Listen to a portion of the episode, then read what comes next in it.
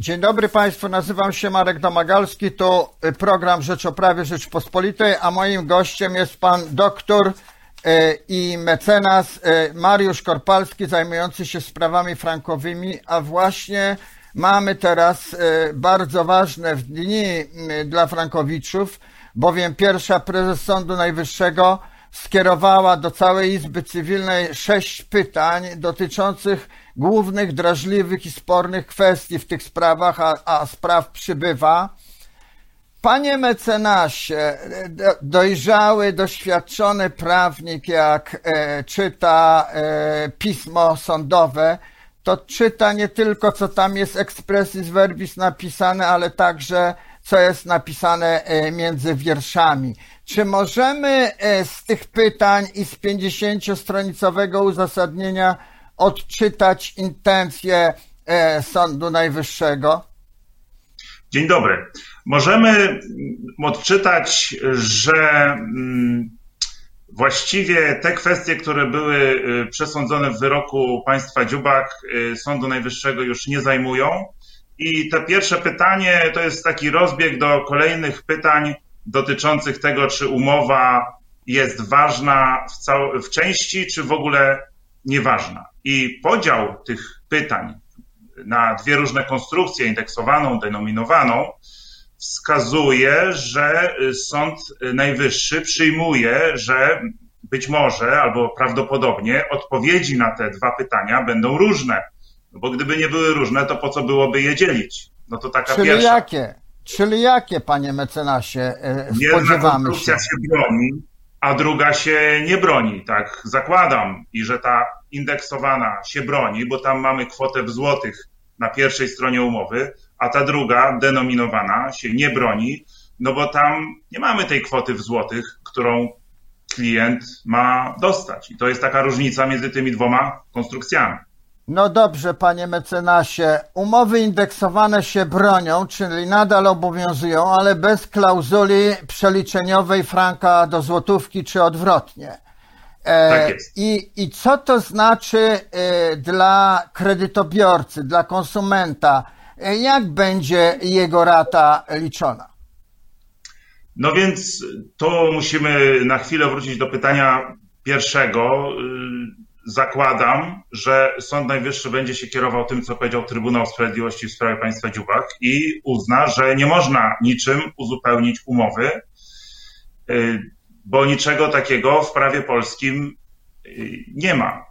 Y, I w takiej sytuacji umowa, jeżeli uznamy, że może obowiązywać, to obowiązuje jako kwota w złotych, którą mamy wpisaną do umowy i oprocentowanie, które również mamy wpisane do umowy, czyli no ten słynny już LIBOR i dodatkowe procenty, które są marżą banku i to razem daje oprocentowanie. Rozumie LIBOR oprocentowanie dla złotówki. No właśnie nie ma podstawy prawnej, żeby y, wprowadzić do tej umowy oprocentowanie dla złotówki. I dlatego pytanie jest, czy może ona obowiązywać z oprocentowaniem dla franka, czy nie może obowiązywać. I to jest te nasze główne pytanie, które od wielu lat, tych, jak te procesy się toczą, nad nami wisi. No a które jest lepsze w tej chwili oprocentowanie dla Frankowicza? Te szwajcarskie, że tak powiem, jest niższe, zdaje się ponad 1%, ponad 1%, 1 punkt procentowy.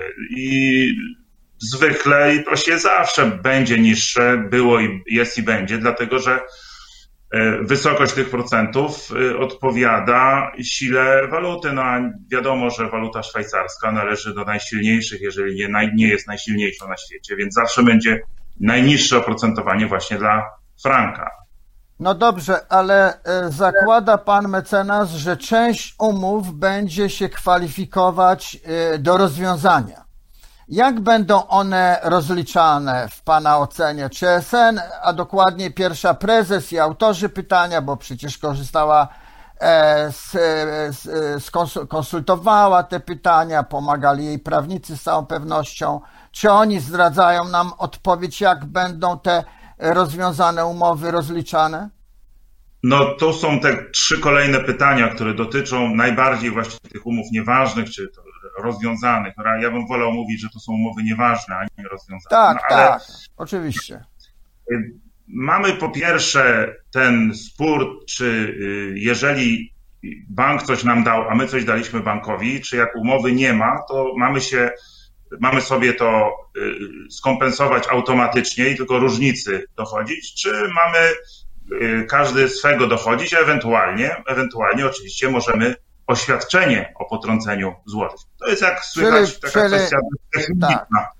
Czyli czy rozliczać jakby oddzielnie, czy, czy, czy saldem, czy tylko saldem? Czy saldem. największy problem jest w tym, że sądy nie są pewne, jakie jest stanowisko Sądu Najwyższego. I, I w związku z tym bardzo często, szczególnie instancje odwoławcze, odraczają publikację wyroków, zawieszają, no, czekają właśnie na tę uchwałę. I to może być największa korzyść z tej uchwały, że te sprawy w zakresie tych rozliczeń, jak rozliczyć nieważną umowę, będą miały jeden schemat, no bo tak naprawdę o pewne rozwiązanie teoretyczne tutaj chodzi. Jaką przyjmiemy filozofię, czy automatyczną, czy, czy dopiero y, oświadczenie stron. Mówimy o technice rozliczania, ale e, Aha. wróćmy jednak do meritum. E, co rozliczać? E, jest pytanie, bodaj ostatnie, być może też jedno z dwóch najważniejszych, a może najważniejsze.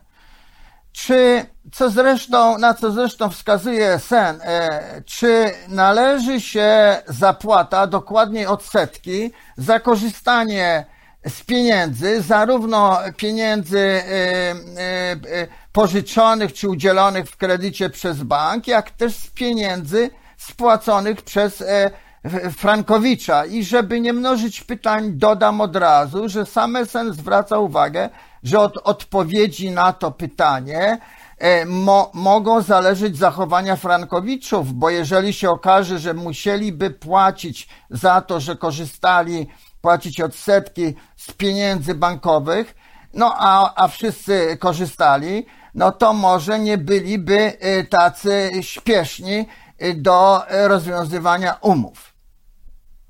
No więc właśnie to pytanie o wynagrodzenie za korzystanie y, z kapitału jest tak sformułowane, że sugeruje odpowiedź, bo w mediach. Proszę śmiało niektóry... ją podać.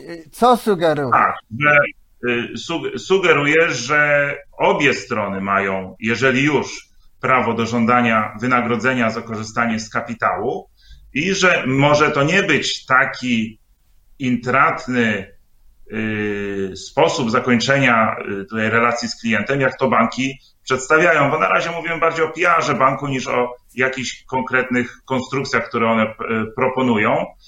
Y, sama, y, same pytania do y, uzasadnienie pytań, ono streszcza mm, tak jakby orzecznictwo w tym zakresie, a orzecznictwo jest niezwykle ubogie, więc my to z uzasadnienia pytań nie wyczytamy odpowiedzi, raczej ze sposobu sformułowania.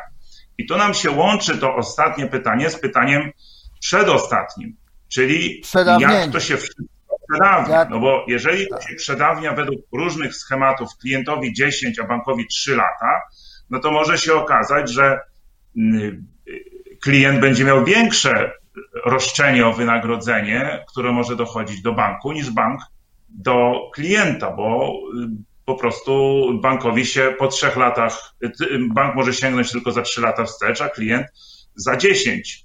Y, wstępne szacunki wskazują, że tak właśnie będzie. No ale mamy to pytanie o przedawnienie, które z jednej strony również jest pytaniem technicznym, no bo czy mi się należy za 10 lat, czy za 12, czy ja chcę, jeżeli klient chce oddać pieniądze, które wziął, a nawet jakieś jeszcze odsetki, tylko żeby mieć spokój, przede wszystkim wiedzieć, ile ma oddać, no to, to pytanie można by też potraktować jako techniczne, ale jeżeli by wyniknęło z odpowiedzi na to pytanie, jak wynika zresztą z kodeksu cywilnego i z orzecznictwa na tle innych stosunków prawnych, że przedawnienie liczymy od dnia wypłaty, a właściwie, no, można powiedzieć, niezwłocznie po dniu wypłaty, no ale to już akurat są kwestie tylko leksykalne, no to bankowi y, przedawnia się, załóżmy kredyt z 8 roku, w 2011, a wynagrodzenie za kapitał y, i tak dalej. Po trzech latach, czyli sięgamy trzy lata wstecz, więc po pierwsze bank nie może żądać nawet y, kapitału, a po drugie wynagrodzenia ma mniej niż klient i teraz klient potrąci sobie to, co ma do banku z tym, co bank ma do niego. No i jak to się mówi, jest wygrany. No. No, czyli sam pan mecenas przyznaje, że przedawnienie to nie jest tylko kwestia e, techniczna, choć są elementy techniczne czy tam procesowe, ale po prostu są to żywe pieniądze, bo od tego zależy, czy płacę, czy, czy nie płacę. Ale chcę tutaj, panie mecenasie, od razu przejść do może ogólniejszego pytania, do pewnej, pewnej rady e, e, czy wniosku, a pan jest praktykiem w tych sprawach, że odpowiedzi SN-u, bo nie znamy ich, jakie będą, e, e, e, to jedno, a czy, a skutek dla konkretnych spraw, dla konkretnego Frankowicza, no będzie też zależał nie tylko od umowy, jak on ma, ale i na jakim etapie tej realizacji tej umowy jest. No chyba, że uznamy, no, bo, bo, bo i tacy mogą, być, y, mogą składać pozwy, że nawet jeżeli już, choć to raczej mało prawdopodobne, zakończyli umowy, to, to też będą się chcieli rozliczać. Krótko mówiąc, zasady to jedno, bardzo ważne, ale też konkret, co tam mamy w tych umowach. No, co mamy w umowach, to Oczywiście tak, bo te pytania to są pytania uniwersalne, natomiast jest szereg umów, y, przy których pojawiają się pytania bardziej konkretne, znaczy konkretne, bardziej dotyczące pewnej grupy klientów, a nie wszystkich. No to nie jest miejsce, żeby o tym mówić oczywiście, bo tego pytania nie dotyczą, ale też jest oczywiście kwestia mm, osób, które już spłaciły kredyt, bo ich się w tym portfelu zagrożonym nie podaje, no a to jest według szacunków banków ponad 200 tysięcy umów, które już zostały rozliczone w ostatnich 10 latach, czyli, czyli nie, roszczenia nie są przedawnione. No, po trzecie, oczywiście, kto pierwszy, ten lepszy, czyli jak ktoś jest zaawansowany w procesie i rozpoczął go 2-3 lata temu, no to dzisiaj A, y, nie ma problemu takiego, że bank mu y, upadnie z pieniędzmi, B nie ma problemu, że fala go procesów zaleje i nigdy się nie doczeka wyroku, bo my tutaj mamy jeszcze jeden problem, że y, polegający na tym, że ułatwienie tych procesów spowoduje kolejną falę. Myśmy już mieli jedną falę, z którą sobie tak. jeszcze nie poradziliśmy po wyroku Dziubak, a teraz y, ta fala może być jeszcze większa. No i tu wchodzimy płynnie w kolejny problem, czyli wydział, czy wydziały, czy sąd frankowy. No to znowu nie jest na dzisiejszą ale zostawmy, rozmowę. Ale zostawmy, panie mecenasie, sprawy organizacyjne sądów, e, bo jak sobie chyba gdzieś już napisałem, od e, samego mieszania herbata nie będzie słodsza. Po prostu trzeba około 100, może 150 sędziów i czy oni będą orzekać w Warszawie, czy w kilku miastach, a nie daj Boże, żeby orzekali w każdym sądzie, jak na, na jaki to pomysł wpadła adwokatura, to e, e, chcę zapytać, panie mecenasie, e, do ostatniego wątku, przedostatniego, gdzie pan mówi, będzie więcej spraw, pewnie będzie więcej spraw frankowych, ale jeżeli mm, sędziowie, prawnicy i sami frankowicze dostaną odpowiedzi Sądu Najwyższego, to chyba będzie można sprawniej. Nie wiemy, czy na korzyść frankowiczów bardziej, czy na korzyść banków bardziej. Tego nie wiemy. E, na, choć e, jak się czyta pytania, no to, to, e, to tam są przedstawione racje jednej i drugiej strony oczywiście, ale chyba będzie e, można szybciej prowadzić tę sprawę i może nie będzie zatoru szybciej prowadzić, ale pamiętajmy, że na razie niewielka część klientów poszła do sądu, więc na razie jesteśmy przy takim, znaczy spodziewamy się pewnego paradoksu, że ułatwienie prowadzenia spraw spowoduje, że te sprawy będzie, trzeba, będzie, będzie się prowadzić trudniej, dlatego że będzie ich więcej. No nie wiem, czy dwa razy więcej, czy trzy razy więcej, ale niech będzie 50% więcej, przy sądach, które już są niewydolne, już mówią, że właściwie nie są w stanie przewidzieć, kiedy sprawa się zakończy. No, pan się konsekwentnie tak trzyma e, swo, swo, swojej wypowiedzi, e, ale panie mecenasie, wyjaśnienie kwestii no tak fundamentalnych, a dotknęliśmy tylko kilku, a jest ich więcej. Przez SN, przecież SN może jeszcze więcej powiedzieć, może wyjść może nawet za, poza te pytania.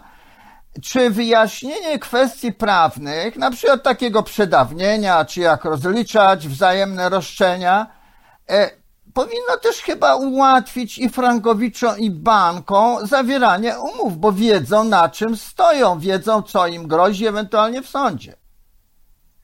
No więc tu ja muszę wrócić do mojej wypowiedzi, że to tylko pod warunkiem, y, w którym bank będzie obawiał się, że przegra proces, który potencjalnie klient może wytoczyć. A jeżeli bank wie, że y, kolejni klienci, którzy pójdą do sądu, nawet z prostą sprawą, ugrzęzną w, niej, w nim na 10 lat, to tej ugody nie zawrze, po to, żeby ten portfel frankowy dowieść przez te 10, 15, 20 lat do mety, a tak naprawdę im dłużej przewiezie, tym więcej skorzysta. Być może dojdzie do zawierania ugód za 7-8 lat, być może w ogóle nie dojdzie. To tak jak profesor Modzelewski powiedział kiedyś, nie ma takiego systemu na świecie sądowego, który byłby w stanie przerobić 700 tysięcy pozwów. Oczywiście proporcjonalnie do liczby ludności, sędziów i tak dalej. Że to jest, to jest, jakbyśmy tego nie zrobili, to nie wykształcimy tylu, tylu prawników, którzy mogli być sędziami czy asesorami, żeby nawet w trybie przyspieszonym to załatwiać.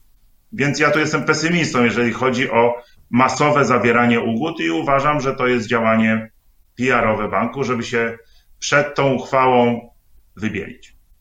No, myślę, że najważniejsza kwestia jest taka, co nam e, Sąd Najwyższy powie. Natomiast póki co mamy w sądach 35 tysięcy spraw, a nie 700 i raczej wątpię, panie mecenasie, żeby 700 e, trafiło do sądów, ale nie bawmy się e, we wróżbitów. Ważne, że SN e, i z pewnością się pan mecenas zgodzi, napisał pytania. Dobrze się czytało? Proszę jednym zdaniem, bo czas ucieka. Dobrze się czytało. Tam nie ma wszystkiego na tych 40 stronach, ale to jest najwięcej, co do tej pory Sąd Najwyższy napisał i z tego trzeba się cieszyć. A luki, czy może pewne niedopowiedzenia, należy liczyć, że w czasie y, prac nad uchwałą będą uzupełnione. Dziękuję panie mecenasie. Dziękuję. Dziękuję to, to e, w sumie optymistyczna e, e, odpowiedź i niech zostanie naszą puentą. Dziękuję państwu. Naszym gościem był pan doktor i radca prawny Mariusz Korpalski, zajmujący się E, namiętnie wręcz sprawami frankowymi. E, do usłyszenia w następnym programie. Dziękuję.